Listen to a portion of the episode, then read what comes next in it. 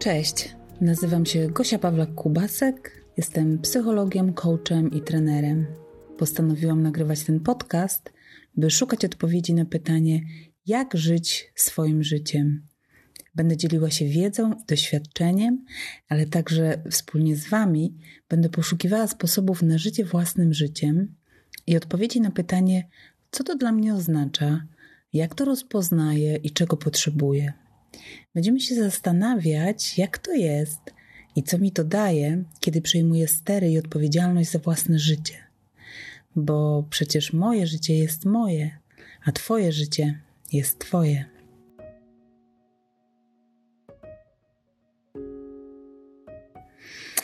Hej, witajcie w dziewiątym odcinku mojego podcastu po mojemu.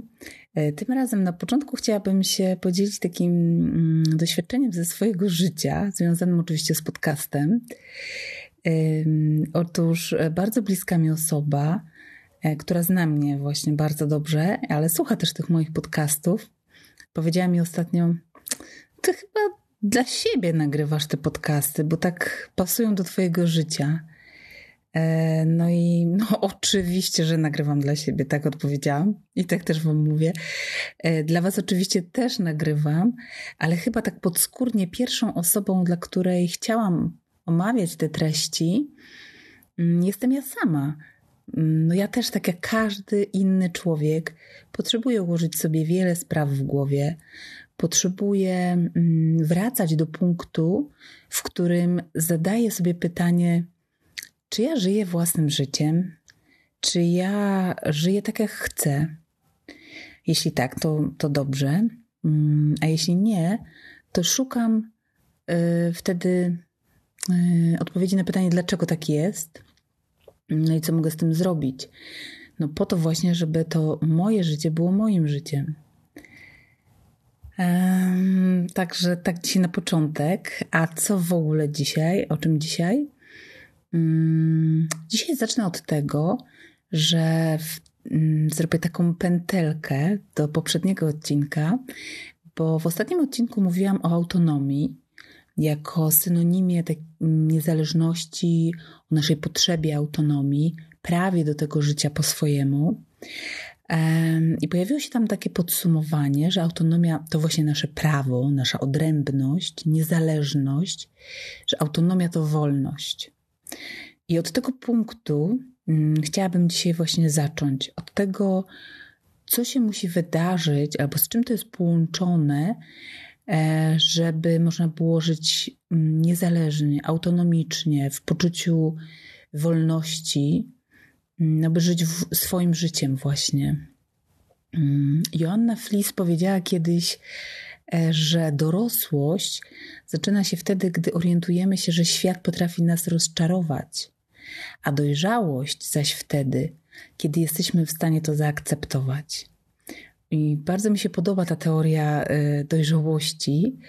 Myślę, że to bardzo ze mną rezonuje, jakoś tak układa mi w głowie, pozostawia taki wgląd, takie wiecie, aha, to o to chodzi. Naprawdę jakoś tak to yy, dobrze zrozumiałam, o co chodzi w tej dorosłości i dojrzałości i czym one się tak naprawdę, naprawdę różnią, bo oczywiście używamy yy, ich zamiennie, a to jednak nie są te same słowa, nie są te same, nie niosą tych samych znaczeń ze sobą. E, I właśnie tym one się różnią, że mm, najpierw dorastamy, czyli stajemy się dorośli. Mm, oczywiście tutaj ta granica też jest taka płynna, teoretycznie jest to 18 lat, tak? kiedy stajemy się dorośli względem prawa. Ale wiem, że z tym dorastaniem jest różnie. Więc, ale na pewno jest tak, że najpierw dorastamy, czyli stajemy się dorośli, a potem dojrzewamy czyli stajemy się dojrzali. I samo to już nam mówi, że to nie jest to samo, że dorosłość i dojrzałość to nie to samo, bo o ile większość z nas dorasta, o tyle z dojrzałością już nie każdemu jest po drodze, co oznacza w skrócie, że nie każdy dorosły człowiek jest dojrzały.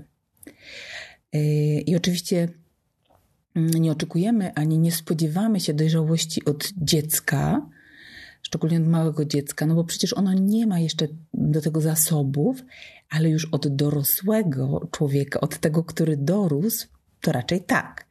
No chociaż różnie z tym bywa.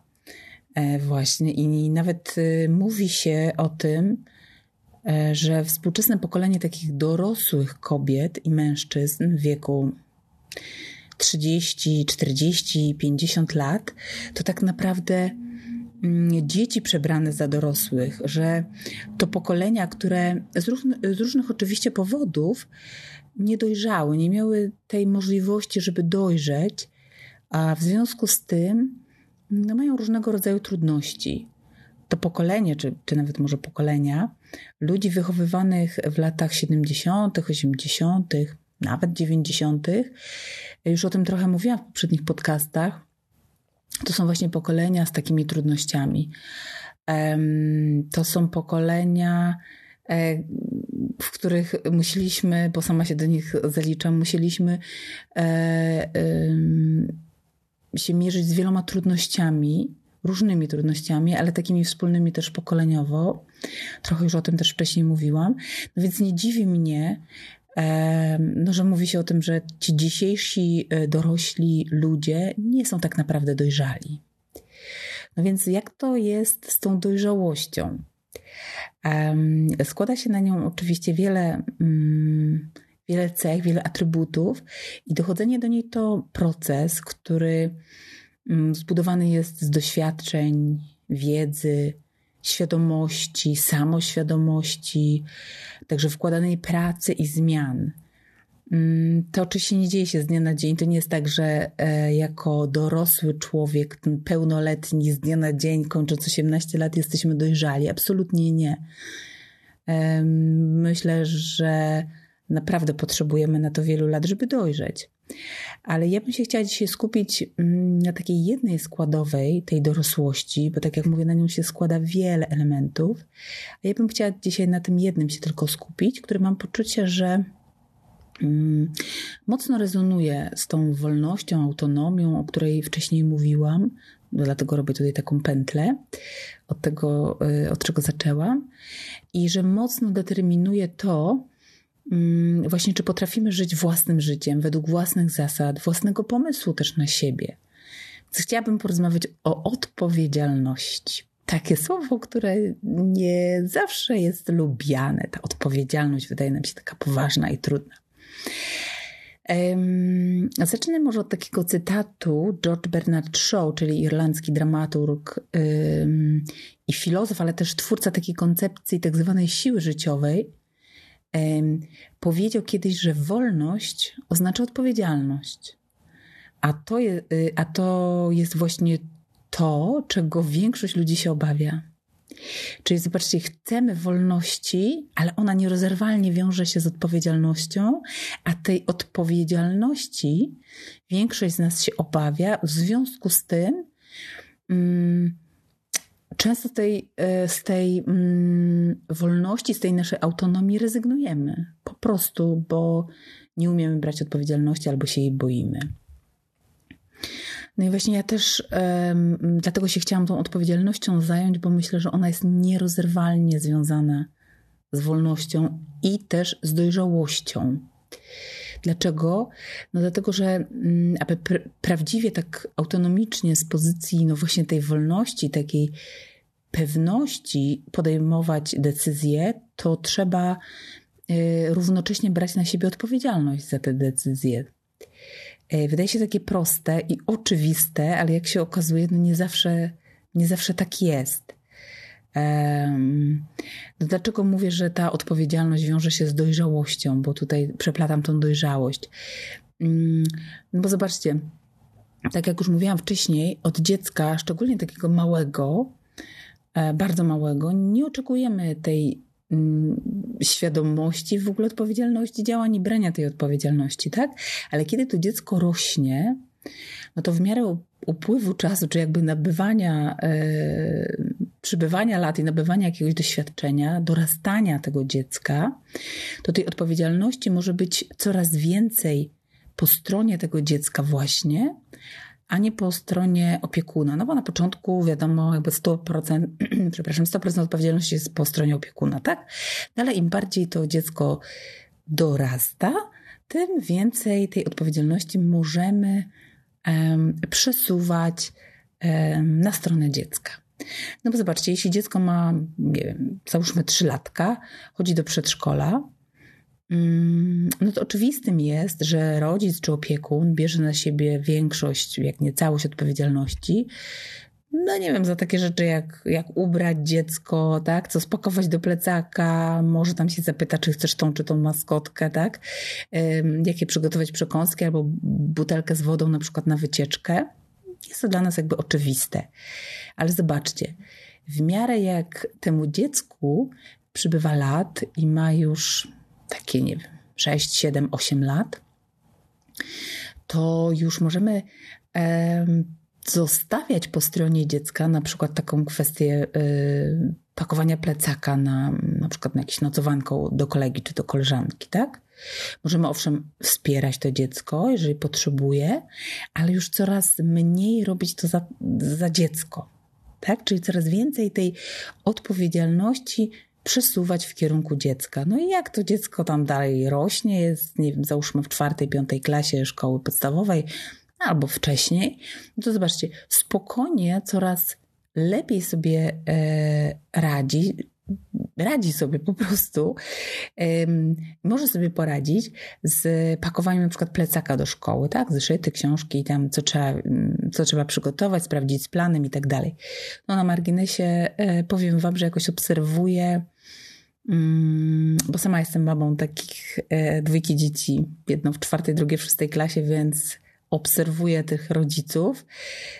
No i powiem Wam, że ten chyba to jest jeden z najbardziej wrażliwych rodzicielskich tematów, czyli e, pakowanie tego plecaka e, do szkoły. Kiedyś może zrobię serię podcastów w ogóle o moim podejściu do rodzicielstwa, bo obiecałam to koleżance. Pamiętasz, Aga? Obiecałam, że, że kiedyś o tym poopowiadam, więc pewnie kiedyś opowiem. E, no więc wracając do tego plecaka szkolnego i innych tematów, jeśli będziemy stopniowo oddawać dziecku tę odpowiedzialność, to ono stopniowo właśnie, krok po kroku, będzie ją od nas przejmować, y, aż do momentu, kiedy w dorosłości e, całkowicie przejmie odpowiedzialność za siebie, za swoje decyzje, no i za swoje życie. Ale to się pojawia to ale.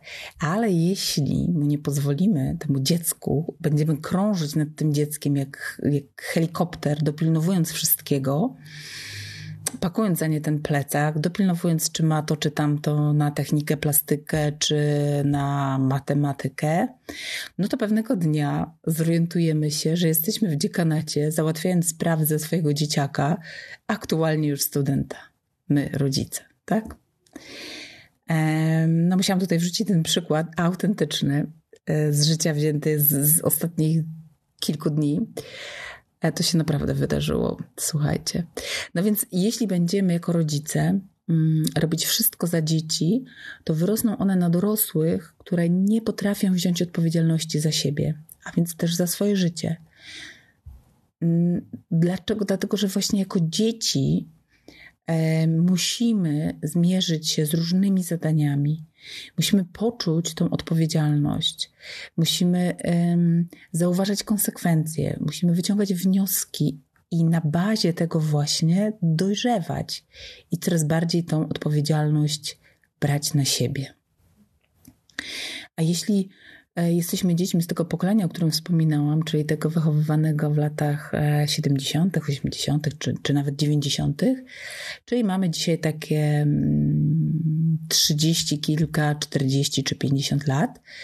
E, ja jestem z tego pokolenia, więc dokładnie wiem, o czym mówię. No to zapewne nie doświadczyliśmy zbyt dużo takich sytuacji, że, że właśnie czuliśmy tą odpowiedzialność w swoich rękach. E, no my właśnie raczej jej nie czuliśmy. Nie czuliśmy swobody podejmowania decyzji. E, nie czuliśmy mm, tego e, brania na siebie konsekwencji tych naszych decyzji, no bo jeśli nie było naszych decyzji, no to nie mogliśmy zauważyć też konsekwencji. Raczej mówiono nam, co mamy robić. Mówiono nam, co wolno. A czego nie, jak się mamy zachowywać, y, a jak nie. Na wszystko były y, zasady, sposoby, metody, normy i co tam jeszcze. A y, tej swobody, wolności i autonomii, no właściwie nie było prawie, prawie wcale. No więc tak naprawdę jak mogliśmy nauczyć się odpowiedzialności, skoro nie dane nam było działanie z tej pozycji wolności, podejmowania własnych decyzji, e, sprawdzania tego. No a inaczej się nie da. No bo zobaczcie, jeśli działam tak, mm, jak ktoś mi mówi, że powinnam, no to właściwie odpowiedzialność jest po stronie tamtej osoby, tak, która mi mówi, że nie wiem, wie lepiej na przykład, co jest dla mnie dobre, co jak powinnam mówić, robić i się zachowywać. Jeśli więc miałabym się nauczyć odpowiedzialności, no to musiałabym podejmować niezależne decyzje, mieć przestrzeń na próbowanie, na sprawdzanie siebie i świata, no na takie dosłowne doświadczanie i obserwowanie, y, co z tego wynika. A jak tego nie doświadczymy, mm, jak nie mamy tego doświadczania, no to wyrastamy na dorosłych nie dojrzałych, pamiętacie różnicę, ale dorosłych, którzy nie potrafią, mm, a w związku z tym nie chcą brać odpowiedzialności, boją się tego brania odpowiedzialności, bo nie potrafią tego robić. E, no więc nie biorą tej odpowiedzialności za swoje wybory, e, za swoje mm, decyzje, za to, za, a, a, a co za tym idzie, za swoje życie też, tak? A inaczej się nie da. No nie możemy żyć po swojemu, nie podejmując niezależnych decyzji. A nie podejmiemy niezależnych decyzji, bojąc się brać odpowiedzialności za swoje decyzje. Tak? To kółko nam się tutaj zamyka. My nie podejmujemy swoich decyzji. E, no, z, różnych powodów, ale związku, y, teraz rozmawiamy o tej odpowiedzialności. My nie podejmujemy swoich decyzji na przykład z lęku przed braniem odpowiedzialności, a więc w związku z tym nie żyjemy po swojemu. No, jakoś jednak żyjemy, funkcjonujemy, więc najprawdopodobniej oznacza to, że żyjemy pod czyjś wzorzec, czyjś, kogoś innego wzorzec. Ktoś nam mówi, co mamy robić. Ktoś inny podejmuje za nas decyzje, bo to, że my tych decyzji nie podejmujemy, to nie znaczy, że te decyzje nie są podejmowane. Słuchajcie, to jest E, podstawowa zasada, którą musimy sobie e, jakby wpoić, którą musimy zrozumieć. To, że ja nie podejmę decyzji, to, że ja się boję podjąć decyzję, że ja unikam podjęcia decyzji, to nie, zależy, to nie znaczy, że mm, ta decyzja nie zostanie podjęta. Ta decyzja będzie podjęta, ale to ktoś inny zdecyduje za mnie.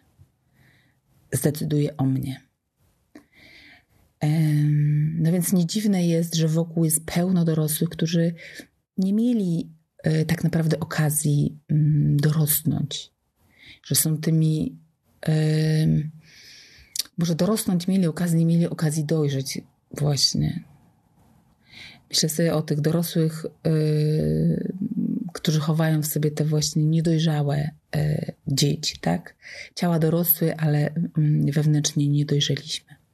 No bo w odpowiedzialności zawarty jest jeszcze jeden aspekt, który chciałabym tutaj y, wyciągnąć na, na wierzch, a mianowicie konsekwencje. Czyli zobaczcie, jeśli podejmuję jakąś decyzję, e, biorąc za nią odpowiedzialność, no to wiąże się to z tym, że liczy się z konsekwencjami tej decyzji. E, nie zawsze oczywiście wiem, jakie będą to konsekwencje, no bo przecież nie jestem w stanie przewidzieć wszystkiego ale jakiekolwiek by one nie były, te konsekwencje, to ja je akceptuję, przyjmuję je.